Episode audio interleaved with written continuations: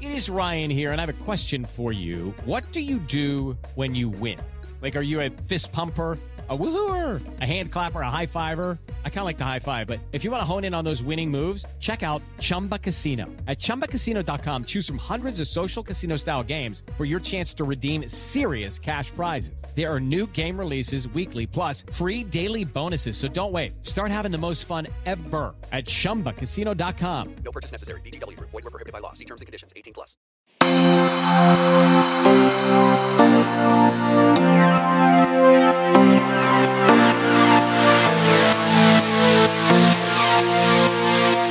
Hello, and welcome to our special edition Valentine's Day bonus episode of Outward. I'm Christina Cauterucci, and as a queer Italian American, I would like to say you're welcome, world, for my culture's latest contribution to our visual communication the new pinched finger, aka fisting emoji. I'm Rumaan Alam, and as someone who has been married for so long now that the other night at dinner, my husband and I could not remember the year in which we were married, I am still nevertheless looking forward to Valentine's Day. Aw. And I'm Bryan Lowder, editor of Outward. And um, you guys, I'm really disappointed by the low number of candygrams I've gotten for Valentine's Day. So we really need to get on that. Thanks. Well, it's such a treat to be able to hang out with you guys one extra time this month. Um, so, listeners, we are going to have a regular episode dropping the last week of this month. But today, for our bonus episode, we are focusing on you and your needs because you deserve all of the happiness and fulfillment in the world. So, this week, we are going to try to give it to you. You've asked us for advice, and we've brought in an esteemed guest to help us answer your questions, John Paul Brammer, who writes the Hola Papi advice column. So we're going to skip our prides and provocations for this episode so we can spend more time on y'all's issues. But at the end of the episode, in the spirit of love and Saint Valentine, I think was a person, uh, we are going to give you a gay agenda full of queer romance. Brian, take us away.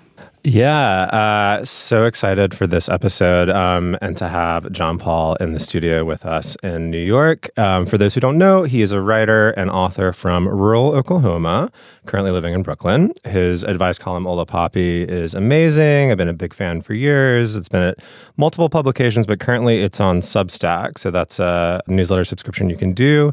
Um, he's also working on a memoir of the same name with Simon and Schuster, which will be out in 2021. Yes. It's going to be incredible.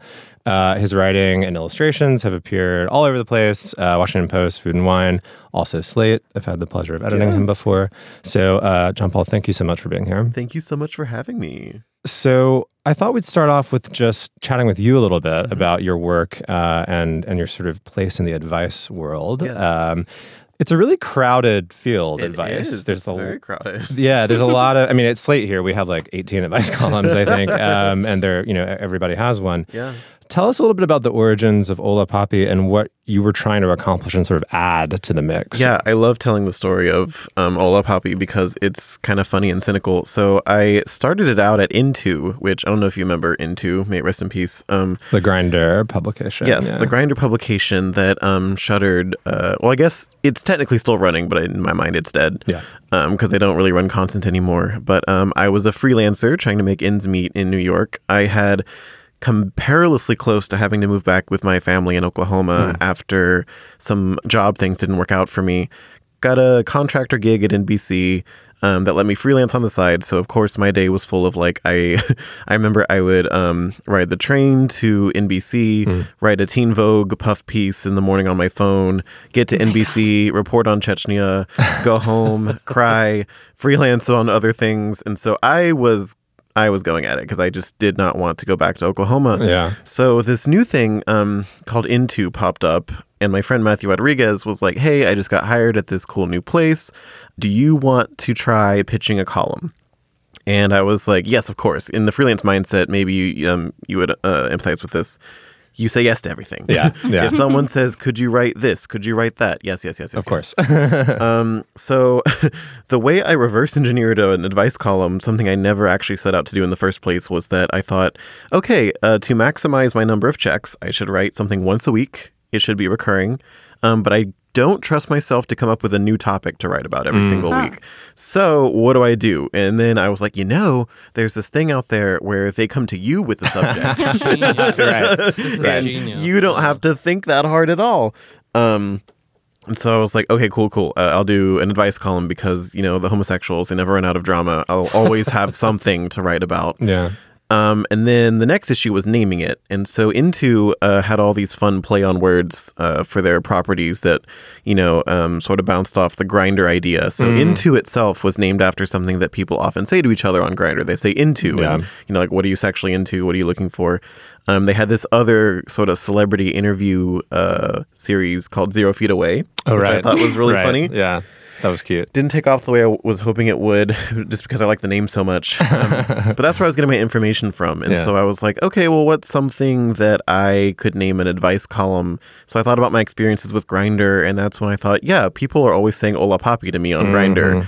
Um, in a sort of like you know sexualized Latino fetishistic way. So I was like, it would be really funny if I could just sort of subvert that in a way and Yeah. sort of have people say "Hola Papi" to me, but they're the ones like coming to me for with a question for my wisdom instead of like you know reducing me in a way. Um, so I was like, yeah, that sounds fun. That's subversive. Why not?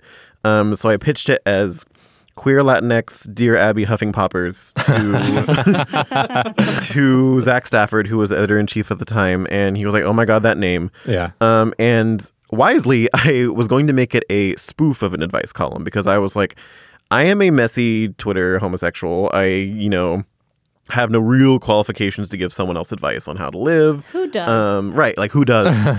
um, and so I was like, well, if I can spoof advice, if I can really marry it to this Dear Abby concept and have it be this satirical take on like, you know, gay drama or the trials and tribulations of being queer, that would be fun. Um, and then all this was like a, you know, a well-rounded plan for making money and having fun and whatever, but then you know, the letters started coming in. Yeah. Um, and I quickly realized that this was a part of the queer experience that hadn't really been touched on that deeply before because I think there were a lot of people and also the Grindr technology was uniquely positioned to reach people that maybe weren't connected to mainstream US queer culture. So I was getting letters from people in India, people in Africa, people in like Latin America. I was Wow, getting yeah. letters from people who you know, their day to day lives, they couldn't be as out as some of us here in New York are. And so I think they were looking for any sort of nebulous authority figure that they could just reach out to and say, hey, can you teach me how to be?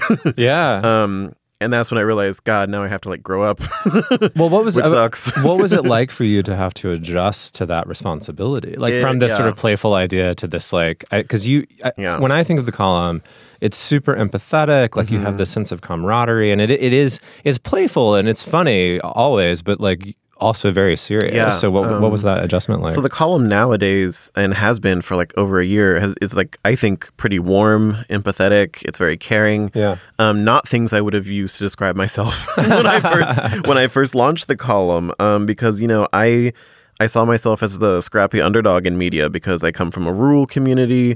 I was sort of relegated to writing only about like Mexican and gay identity for a content mill for a long time. Um, and I had a lot of bitterness in my heart when I was, you know, logging onto Twitter every day and I saw all these people who I thought were getting paid more than me, had the verification check, you know, were getting opportunities that I would never have to write about things that no one trusted me to write about. So I was a pretty angry person, I think. Like, I think I was talented. I think that I was able to tackle things pretty well, but I, I did wrestle with a lot of like uh, feelings of inadequacy, feeling Yeah. of this isn't fair. And I thought the way to claw my way up was to sort of be scrappy and to be aggressive. And here was this. A media space where that wouldn't serve me. It was sort of like, no, actually, you have to be kind. Yeah. you have to be empathetic. You have to, and that's who I am naturally, I think. It's just that, you know, living in New York and failing and, you know, almost having to move back home had Sure. sort of calloused those things over. And so it was a way to remind myself, like, oh, wait, I'm actually a pretty forgiving, warm, open person. Um, so I think that I grew up because of the column a lot like and i think it also opened my eyes to a lot of experiences from people around the world to be like hey actually you're not doing that bad. There are people out there who have a lot of real problems in their life. I remember i got um, a letter from someone from a country where homosexuality is illegal Yeah. and you can actually be jailed. And he was like, I think I like this guy and I think he's coming on to me, but also if I make that known, I could go to jail.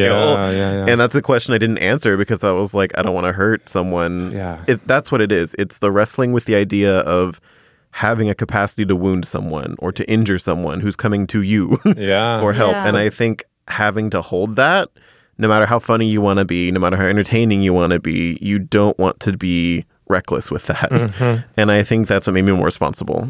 Yeah, I was thinking about this in the way that giving advice to specifically LGBTQ people might differ from the job description of any other advice columnist, in that part of why people read advice columns, and also I think part of why people write in, is the desire to sort of be read or watch people be read for filth, or at Yeah. least to get like honest advice that it can be hard to get from people who know you and who might be blinded by their love for you. Yeah. So, but you know, even in our experience getting emails from folks who listen to Outward, I it's very hard for me to even take that kind of tone. And oh and, gosh, and yeah. preparing for this episode and reading these questions, there was no question where I felt like I wanted to be like, "You're doing this wrong," or Right. like, you know, why do you feel that way about something? Because you're talking about these very sensitive topics like identity. I mean, how Yeah. do you answer questions, especially if it's coming from somebody who has a very different experience from you? How do you come and and develop that sense of empathy while also trying to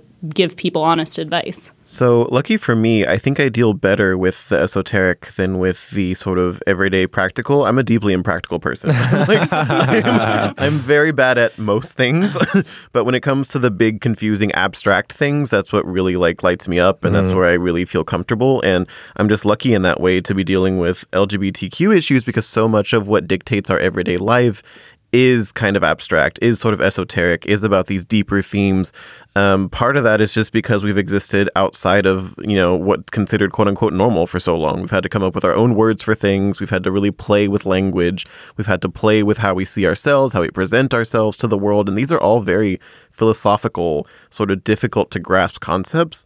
And that's what I enjoy because when I look at other advice columnists, um, many of whom I really like and look up to, I don't have that like thundering down from the heavens thing that people sort of want. you know what I mean? When they like sometimes I think people approach an advice column and they're ready to see someone just get wrecked.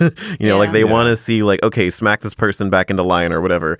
And that's not usually something I can do because most of the time it's someone saying like, who am I? Mm-hmm. and I'm not going to just like you know, callously smack them around and be like, "This is what you are. You're bisexual." Like Get it that's just together, like right. yeah, yeah. Like that's that's just not how I operate, and I think that that's something we stigmatize in the queer community, rightfully so.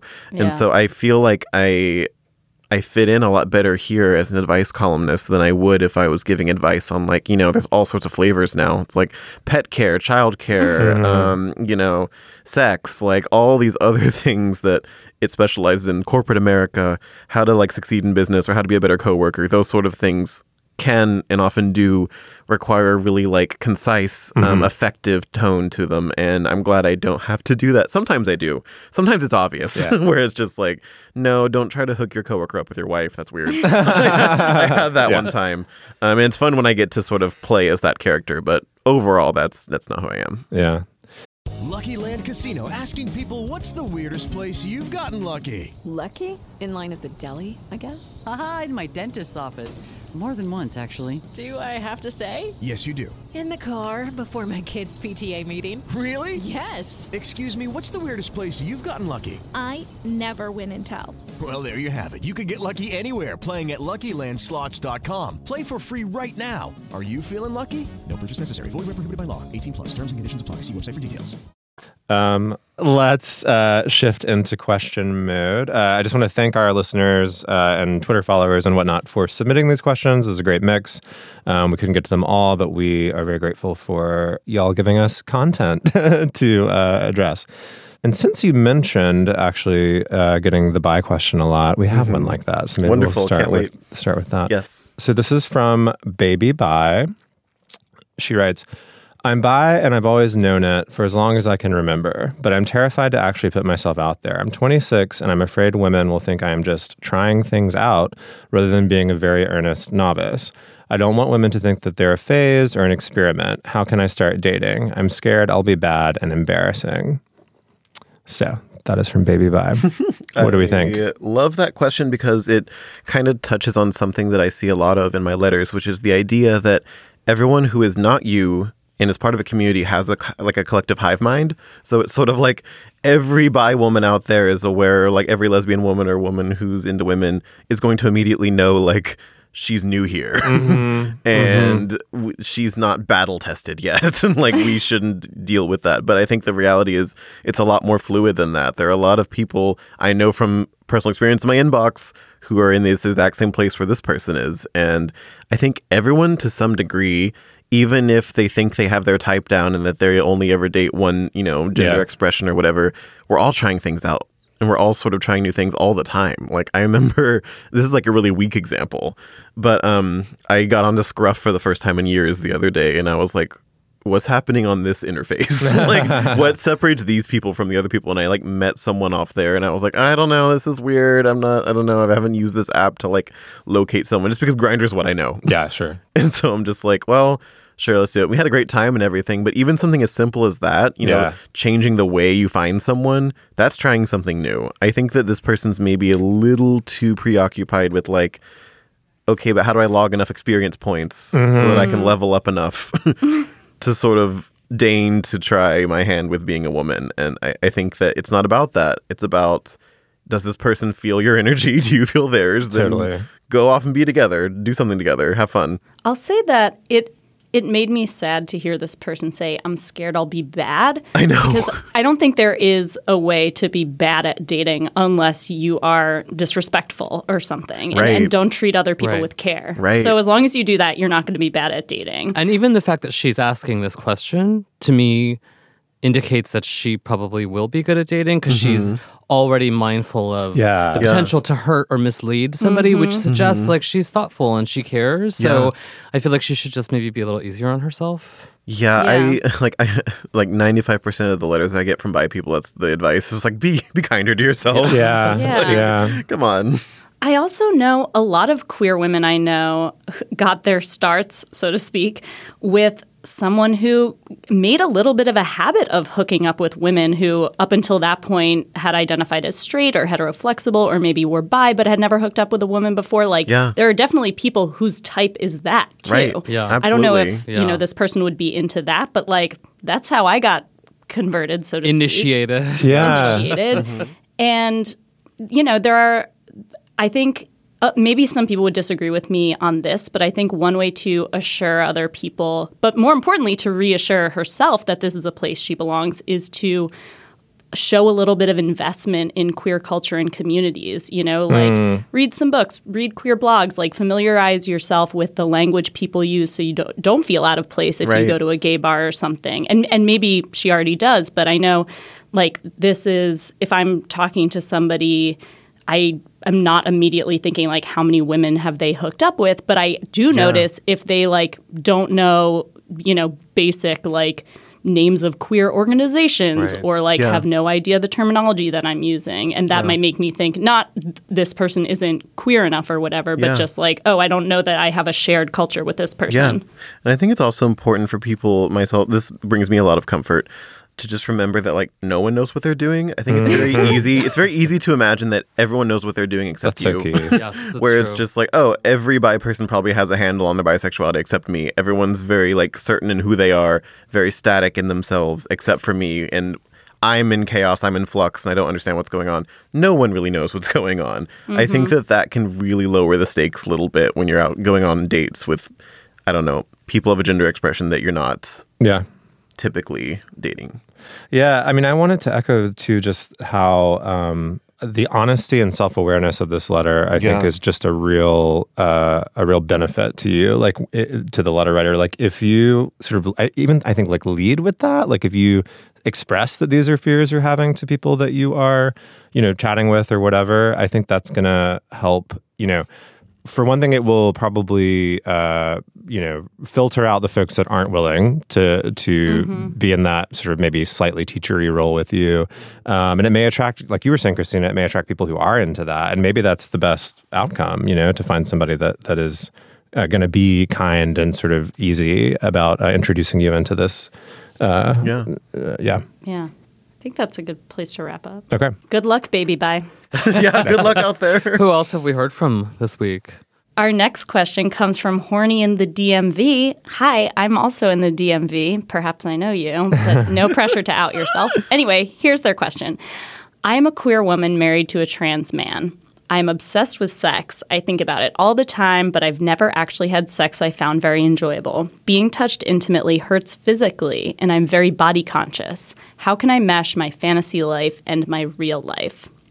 So there's two main issues here, a physical one and a mental one. Yes. I think first of all, this person should absolutely talk to a, To a doctor, doctor, about yeah. pain during sex. That's what doctors are there for. Obviously, some occasional pain during sex is normal and extremely common. But if every intimate touch causes you pain, there very well may be an underlying condition Mm-hmm. at play and something that could be treatable or work aroundable if you understand it.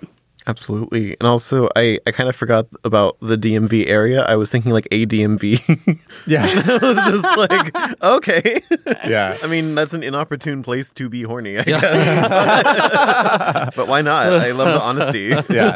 Yeah. Yeah. Um, no, I absolutely agree. And it's funny, like, I do get a lot of letters where the advice sort of has to become medical. Yeah. Right. like, especially, like, I think with, like, uh, you know, queer people, a lot of it kind of ends up in that physical place where I'm like, you should probably get that checked out. Um, and also, I think it's a really interesting, difficult subject to tackle of, you know, to what extent should and our fantasies overlap with our sort of physical realities? Um, yeah. Because, you know, uh, part of what I like about fantasies is that they don't always. um, I think if all my fantasies came true, I would just have different fantasies. So it's always like a matter of balancing how much can I import into, you know, a manifested reality, how much should I leave over there, and um, I've done a lot of that myself, exploring and just sort of thinking, hmm, how can I make this happen? Yeah. it's a loaded question. I just want to say I I think this person is in a really good position as a queer to confront these issues because as queer people we know that sex can mean a lot of mm-hmm. things. Yeah. And especially, you know, queer and trans people have so many more options. Straight people too could have those options, but I think they're They way less them. likely to take advantage of them. right.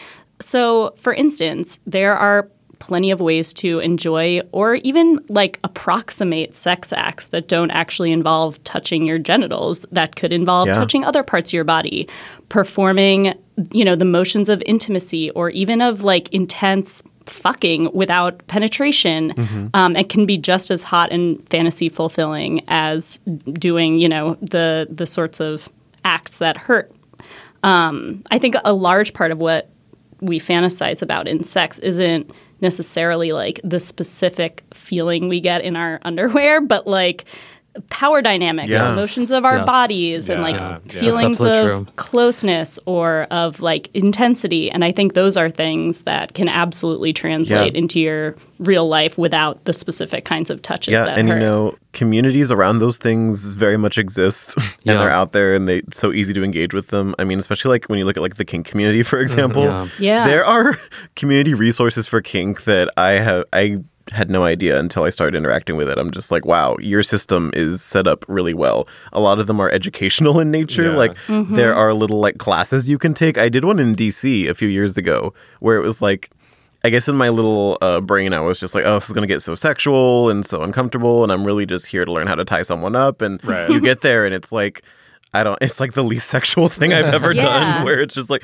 okay, folks, today we're going to learn how to do this knot on this like test dummy or it whatever. like might as It's well be a Boy Scout badge. Exactly. Yeah, it Yeah, really yeah, felt that way. Yeah, yeah. But it, um, doing that class really helped me too because I was like, oh, this could be a real thing. It entered my realm of possibilities then, where it's just like there are people out there who enjoy what I enjoy, and you know, Yeah. that I can connect with them in some way. We can make this a reality. Just knowing that, even because I think I feel like this person's very frustrated with like not even knowing if that exists. Mm-hmm.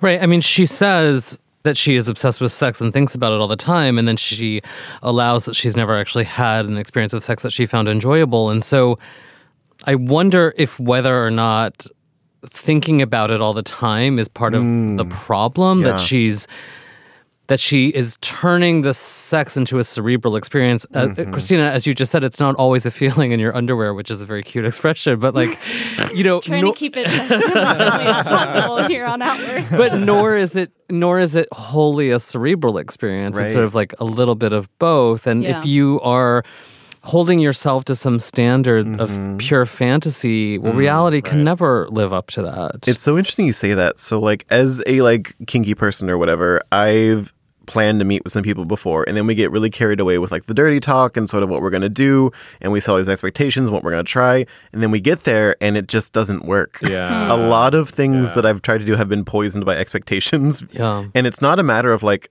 not knowing what I want to do or having a misguided notion of what I want to do. It's more not allowing those expectations any sort of fluidity or flexibility. You need to have some degree of like things could feel different in person. There has to be some level of playing it by ear because if you want everything to go perfectly as you fantasized, life just won't accommodate that. Yeah. it never Yeah. does. You have to sort of be willing to let things, you know, germinate and happen organically to some degree as well. Well, 'Cause- that totally brings up my thought for this person, which was that, uh, and this maybe sounds obvious, but I think it's worth like repeating: is uh, communication is going to be so important with your partner. So, Yeah. like uh, with your husband, um, you know, if if you're not, if you feel like you're not already doing this, like talk, taking things very slowly and like talking about what is working, what is not working, mm-hmm. step mm-hmm. by step by step by step, seems like it's going to be crucial to figuring out, you know, what is not going to be painful. Assuming, as we said, you get you you sort of get checked out medically. Like if if nothing's going on there, then it sounds to me like you just need to really be talking like all the time about mm-hmm. it, until you sort of figure out what works and what doesn't. Yeah. Um, And yeah, that's that's with with any partner for sure. Yeah, a lot of running advice column is just finding fancy ways to say communicate better. Yeah, yeah, yeah, exactly. Yeah. easier said than done sometimes. Oh my God, and, yes. And I would, uh, just as a final note um, from my end, I would encourage her to watch different kinds of porn with Mm-hmm. people with different kinds of bodies just to address the sort of body conscious aspect of it. I think I've recommended this before, but Crash Pad has an incredible diversity of bodies, of types of sex, of genders, and, and pairings of people. And I have found that to that resource, I guess, porn mm-hmm. site to be really helpful in terms of like expanding my own definition Yeah. of what sex can be. And especially, I think it could be valuable for this person to experiment mentally or physically Yeah. with different roles during sex. So maybe like trying to see if it would be you know enjoyable for her and her partner if she took on the role of like a service top where Yeah. giving her partner physical pleasure is the name of the game or like just thinking about different acts that that might not necessarily pop up naturally in her fantasy life but could become part of it with a little bit of nudging Yeah. Having a body is such a tribulation. like, Isn't it? it's like oh God. my god it's the best and the worst Yes. Uh, so true. it was a great question Great question. Yeah. Uh, so this is from a listener going by the name Ace of Lonely Hearts. I'm queer on multiple levels, but most people, including the men I date, assume I'm a cis straight woman. The thing that most affects my dating is my asexuality. I'm not sexually attracted to anyone. I'm not repulsed by sex, but I also have zero instincts or drive to initiate and really no clue what to do once the ball is rolling.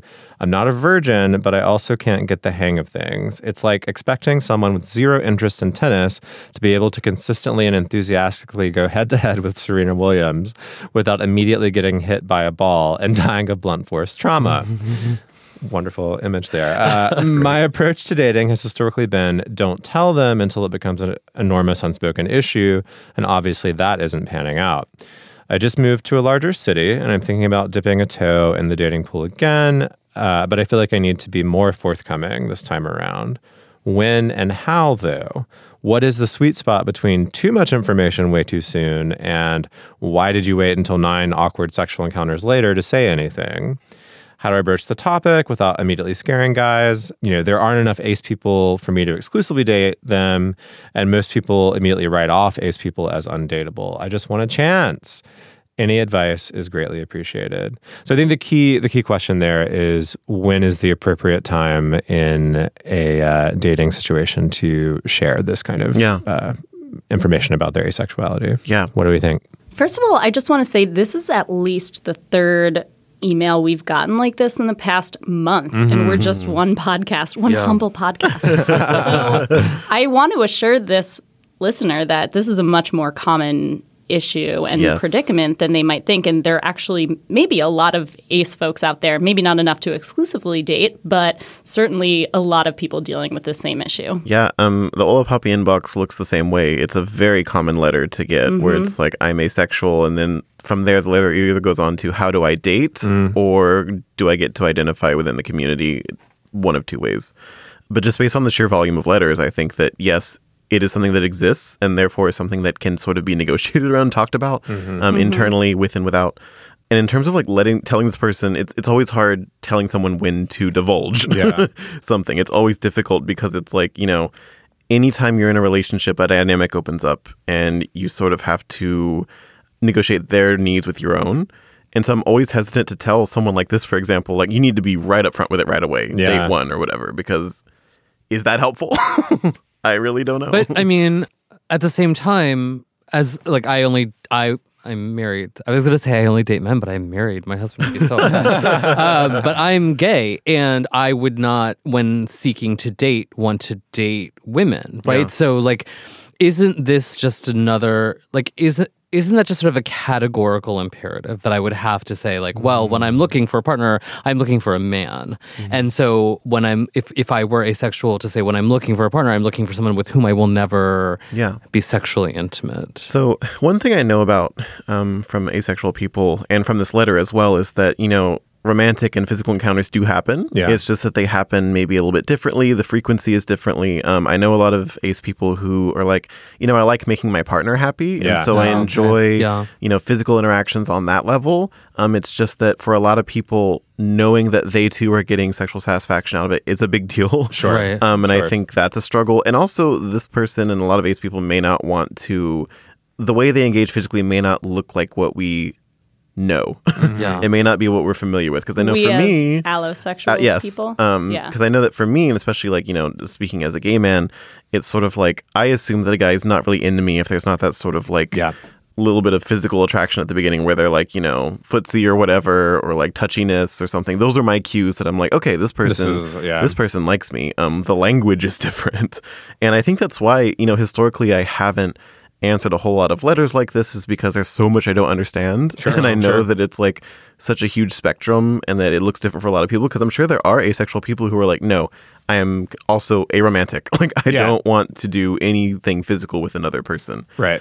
And yeah, I think getting advice from me, someone whose entire life has been spent speaking a different sort of physical, intimate language, may not be the most useful thing in the world. Yeah, yeah. I mean, I I, f- that, I think that's a really good point to make. All you know, we're all all four of us here are speaking from uh, not this position, so it, so you know, take that uh, with however much salt you would like. But you know, when I read this letter, I was I was worried about this person. Um, having had like this you know wait until nine awkward sexual encounters later Yeah. to say- Yeah. like that Yeah. sounds really awful Yeah. um, so whatever you know, whatever the moment is, I, I also would not say like third date is when you have to like. That's so hard to say. I think you know, generally speaking, I think when a relationship is sort of shifting from kind of getting to know you friendship into like Yeah. something like affection or romantic territory, um, or da- you know, dating territory, that would be the time. But it's just so hard to say like when when that time is. But I want that this uh, listener to be able to feel empowered to say it earlier because going through nine Yeah. you know Yeah. yeah and that's probably a bit hyperbolic but like that that doesn't sound fun for Yeah. you like for, forget the other people like you are in an uncomfortable situation by not saying this and so uh, I think definitely feel empowered uh, to say it Yeah. earlier. It's just hard. It's hard for yeah. It's hard for us to say like when exactly that yeah. would be. And you know, like regarding timing, I always tend to think like, is not divulging this thing starting to tax me or the relationship? and I right. think that's always the point where it's like it's time to sort of make this a thing because that's that's, good, not yeah. always like the first date. It's not always the third date. But when it starts to be like this is getting in the way of things, or like if this person would like not see me as a romantic partner once they know this thing. I would rather do it now because I'm starting to get invested and doing it later down the line would hurt me more. So I think those are the sort of the equations to run when it comes to Yeah. letting your partner or potential partner know here's something about me that you should probably be aware of. Yeah, I also think it it could be possibly a good thing to manage expectations so that the Yeah. person that they're having a sexual encounter with isn't like what's going on, you know, or or or feeling uh, like there might be something deeper that's that's wrong with the connection that y'all are having instead of just oh this person is asexual. Right. And so I think it could be great to say, you know, when things start getting romantic or sexual, like just say, I mean, just say, I'm acting like it's so easy. I've never said this, obviously, but you know, I'm asexual. That doesn't mean I'm repulsed by sex, but I don't experience sex drive in the same way that people who aren't asexual do. So, for instance, here's the kind of relationship I'm looking for, or the kind of sexual encounter that I'm comfortable with, and just explaining what you do want and what you are comfortable with instead of just things you aren't, which somebody who's allosexual and has never dated anyone who's asexual might not even know where to Mhm. start. And I think that's the only situation where it would really be sort of intimidating and a, a difficult conversation to have. Absolutely. Yeah. Um, well, I hope that is helpful. Um, Yeah, thank you for this question. Thanks so much for the question. Yeah, we wish you luck. All right. Our next question comes from Lonely Lesbo. I'm a young adult lesbian who is finally comfortable with her identity, but not too comfortable with sexuality. It feels like every lesbian online and in the popular world embraces their sexuality and knows exactly what identity they are, whether it be butch, femme, etc. I just feel like I don't fit into that conversation, though I want to. I'm barely 20. Am I too young to understand exactly what I want? Am I taking this all too seriously or seeing too much of it? I just want to feel fully secure, but also not pressured to do anything I don't want to do. Thank you for your time. What a polite end to that question. Yeah. So sweet. So nice. Um, well, I feel like 20 is definitely not not too young, but like is certainly it's certainly okay not to know this Yeah. at 20. Like mm-hmm. my gosh. It's okay not to know that at 40. Absolutely. Oh, growing indeed. But like 20 in particular, like, yeah, Yes. like you're Yes. okay.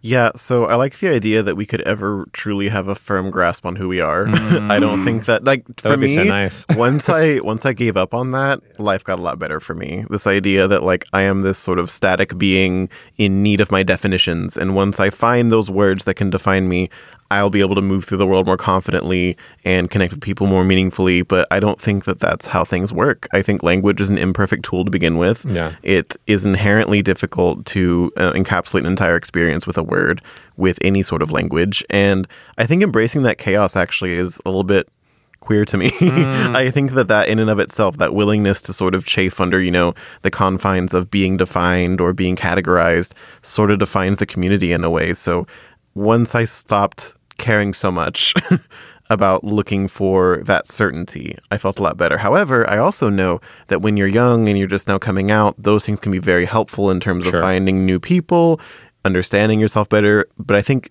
just recognizing that these are tools. They're not here to sort of lock you in.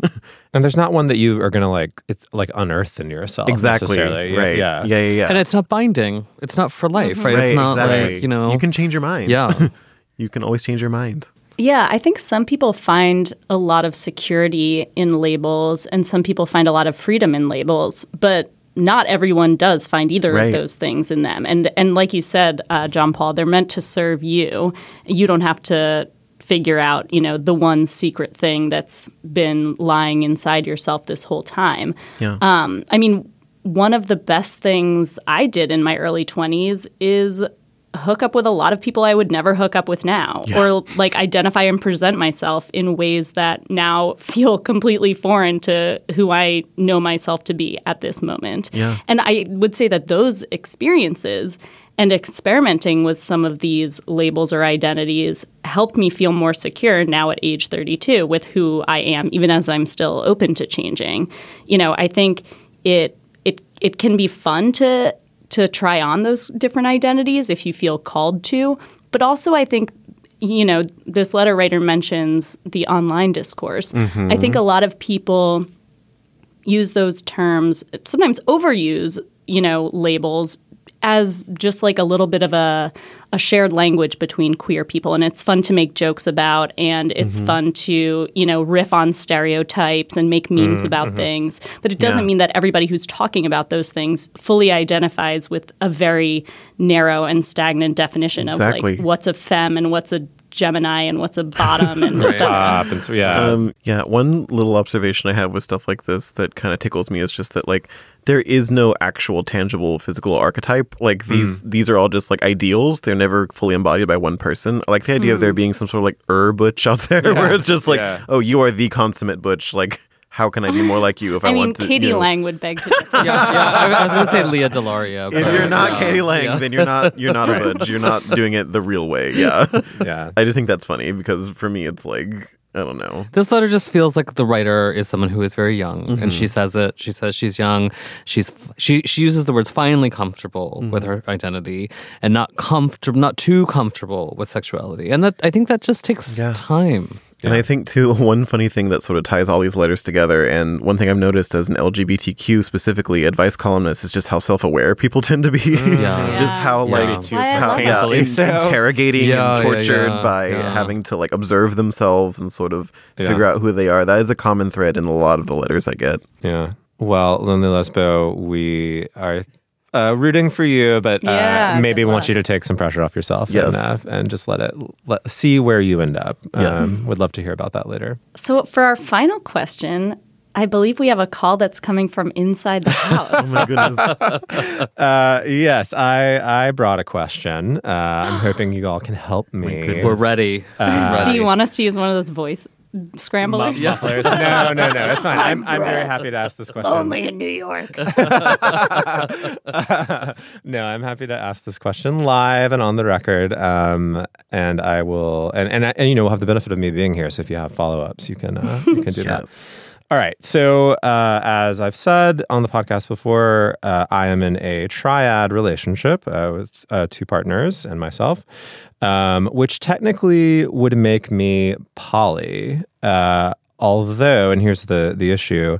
I don't think I really identify with the poly community, or as our producer put it to me helpfully the other day, politics, uh, the politics of polyness. Um, so, so let me explain myself a little bit. So it seems like to be to identify sort of with that, with like polyness or the poly community or politics, you need to be pursuing it like as a lifestyle all the time. Um, and in in my particular case, I was not. Uh, when my uh, partner, uh, my longer term partner, and I met our third uh, partner, it was just like an accident that it happened, right? Like that we fell in love and, and sort of found ourselves in this situation. That was that was not um, something I was actively pursuing. So there's one part, and then I feel like the other thing about polyness is it seems like this kind of identity where you have to go to like meetings and meetups and message boards to kind of be doing it right, and that's not something that I have ever done or been interested in. So there's there's my psychology around that.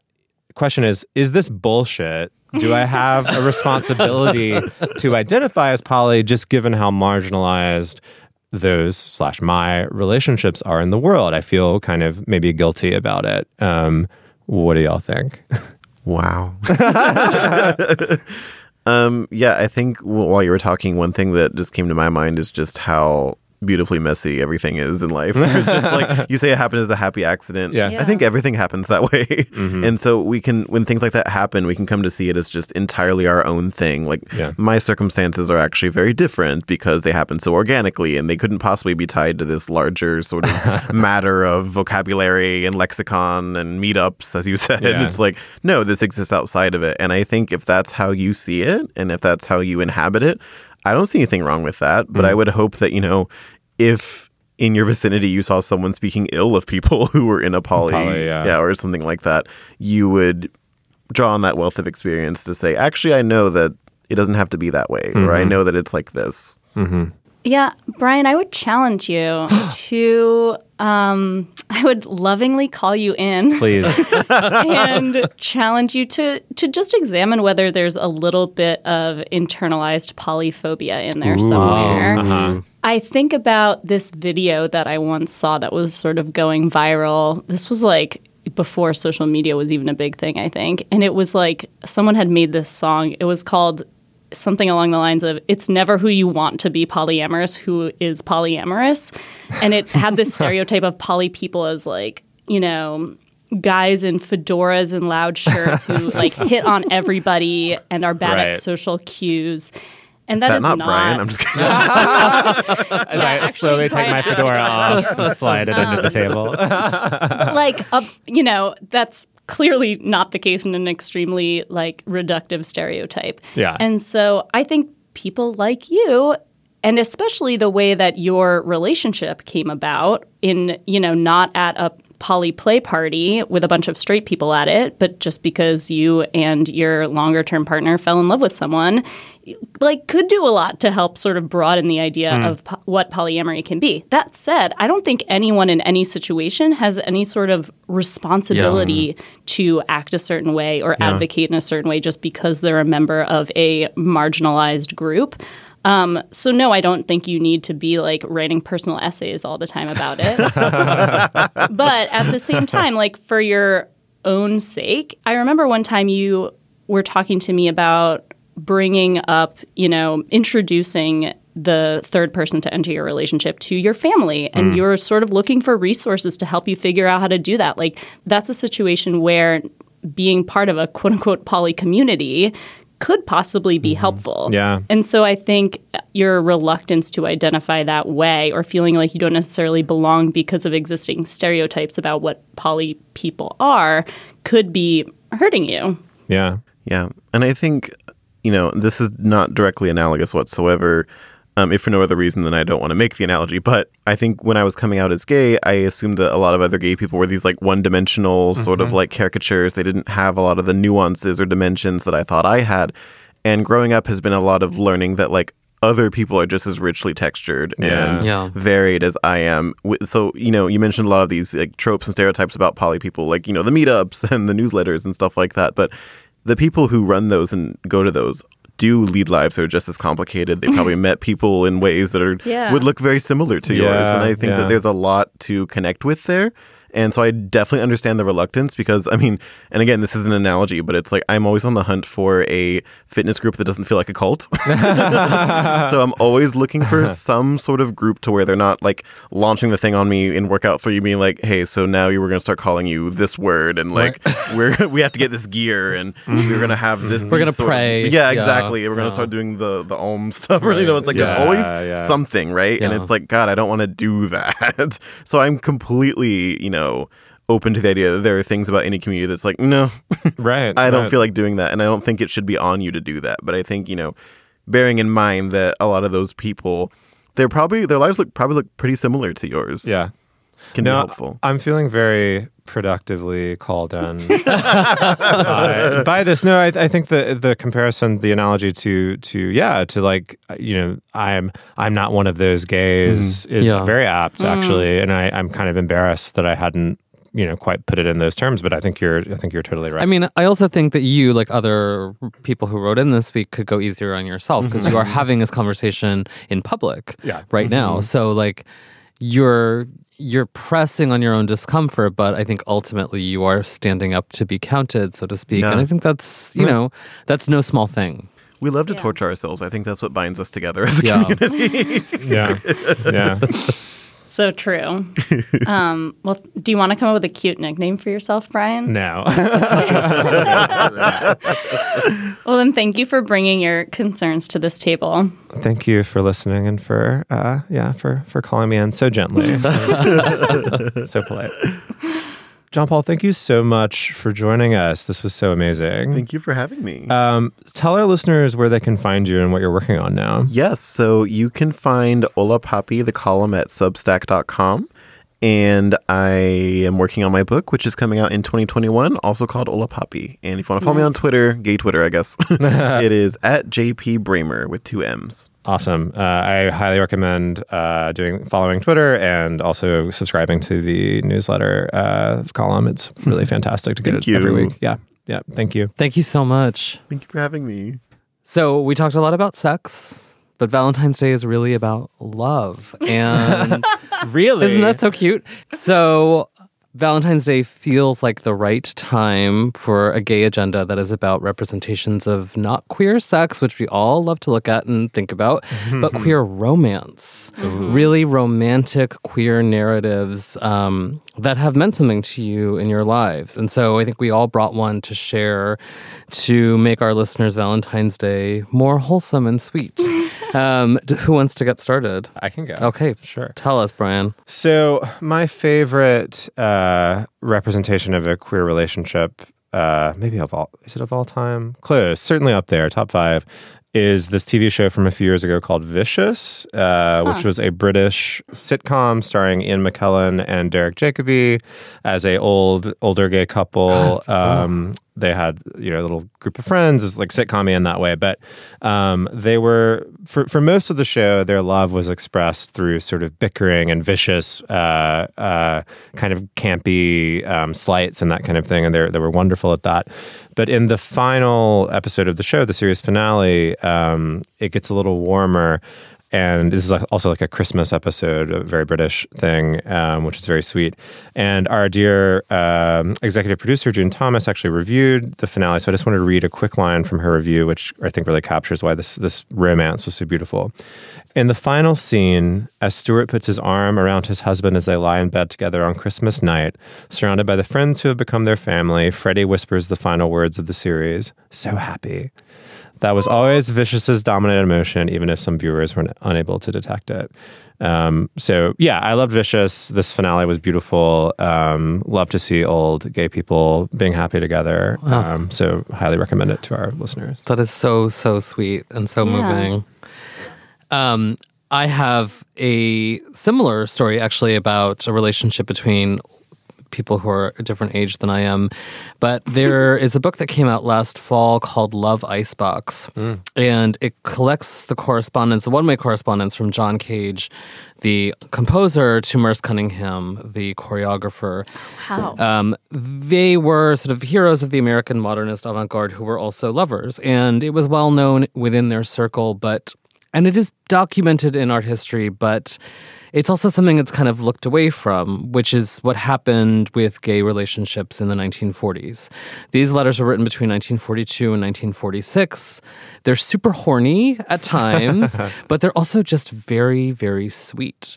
And when you see photographs of these men, these sort of titans of American art, they're always kind of standing at a little remove from one another. They don't have their hmm. arms on each other. They don't read as a couple in the way that like photographs of couple contemporary couples do because they're bound by a different kind of discretion. And these letters which are so intimate really lay bare the romance between them and there's something so icy and serious and heady about John Cage's avant-garde compositions, and you know, there's something so abstract and hard to access about Merce Cunningham's dance. But there, when you read these letters, you see mm. that there was this very human thing between the two of them, and it's very sweet. And you just think about the, the the very long history of gay romance that went unwritten because it couldn't be written, and these letters are really just a wonderful and valuable look inside of that, and a reminder that like your own gay romance is. It's wonderful and special, but not groundbreaking. There's something about something about remembering that that feels really lovely and sweet, um, especially because John uh, Merce Cunningham in particular, he lived to be quite old, and so my image of him is as like an older man, like you're saying, Bryan, about the show. Like there's something sort of great and sweet about like an older gay couple that sort of did it and survived, you know. Yeah. So it's a book called Love Icebox. I really recommend it very highly. Yeah. Wow, I love that, and I love Merce Cunningham. So I went on a little journey as I thought about my recommendation this week. I wanted to recommend a film, and not a specific one. I just had it in my head that I was going to recommend a good queer romance film. As I was thinking about them and sort of Googling around to remind myself of what I've seen, I realized that most movies about queer women, like almost exclusively, movies are about coming out, mm. about teens realizing they're gay, coming of age sort of story, or about straight identified adult women realizing they're unsatisfied and leaving a man for a woman. Uh, so, first of all, I just want to put this out in the world to manifest it that I need more romances that start with two or more adult queer women and end with two or more adult queer women. Uh, in that vein, I'm going to recommend a thoroughly imperfect but also thoroughly enjoyable film from 1999 called Better Than Chocolate. Everyone is queer when it starts, everyone's queer when it ends. It's Canadian. It's about a lesbian named Maggie who works at a queer bookstore in, I think, Vancouver. And uh, a shipment of books gets stopped at the border because they're considered obscene. So there's a little bit like a free speech uh, plot line to the story. Um, the the main two characters meet and have this incredibly intense romance over the course of a day that it only takes up like the first 20 minutes of the movie before they're back home basically moving in together because one of them is living in a van Classic Uh, lesbian story right there, right? you know, I think that I'm going to push back on that, but okay, point taken. Um, they're they like before they even have sex, they make a painting with their naked bodies. They like paint each other and roll around on this canvas, oh. which I guess is technically sexual, but I think it's more sensual and romantic. It's it's a movie that you'll laugh at and laugh with in equal measure. Um, there are a few really great p- performances, several terrible ones, but all in all, it's an extremely heartwarming and romantic movie with a lot of great music in it.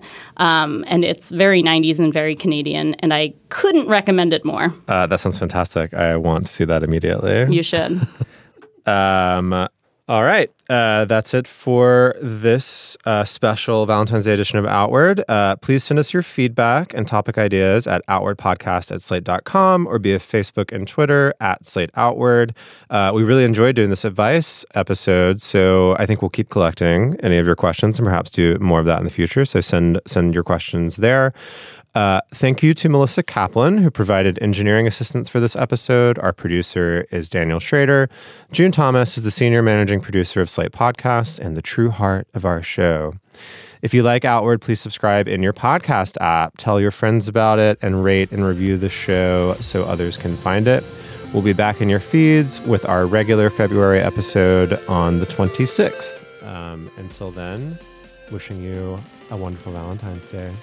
Goodbye, my Valentine's friends, Christina and Bryan. Mm. Happy Valentine's Day, you guys.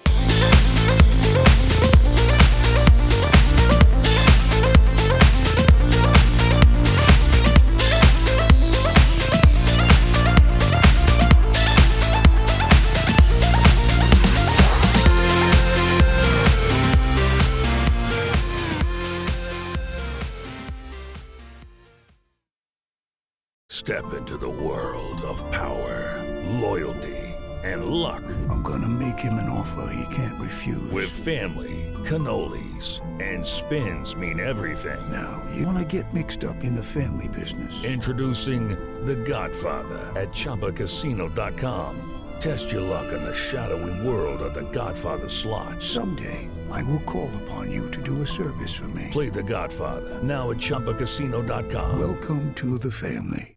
Purchase necessary. VGW Group. Void where prohibited by law. 18 plus. Terms and conditions apply. Hi, this is Dahlia Lithwick, host of Slate's legal podcast, Amicus. If you're listening to this show, you might be interested in Amicus's live show that we're hosting in Washington, D.C. on Tuesday, May the 14th. My colleague, Mark Joseph Stern, and I will be talking to some amazing guests, including Sherilyn Eiffel and a sitting state Supreme Court justice all about how originalism, a relatively recently invented way of interpreting the Constitution, has taken over the Supreme Court and radically reshaped the law. It's been doctrinal rocket fuel for the conservative legal movement and facilitated the rolling back of abortion rights, the expansion of gun rights, and the obliteration of the separation of church and state. And as another wildly consequential Supreme Court term careers to its end, the court's originalists are on a tear. But there's something you can do about it, and we hope you'll join us in DC on May 14th to explore the possible pathways out of the current situation. Go to slate.com slash amicus live for tickets.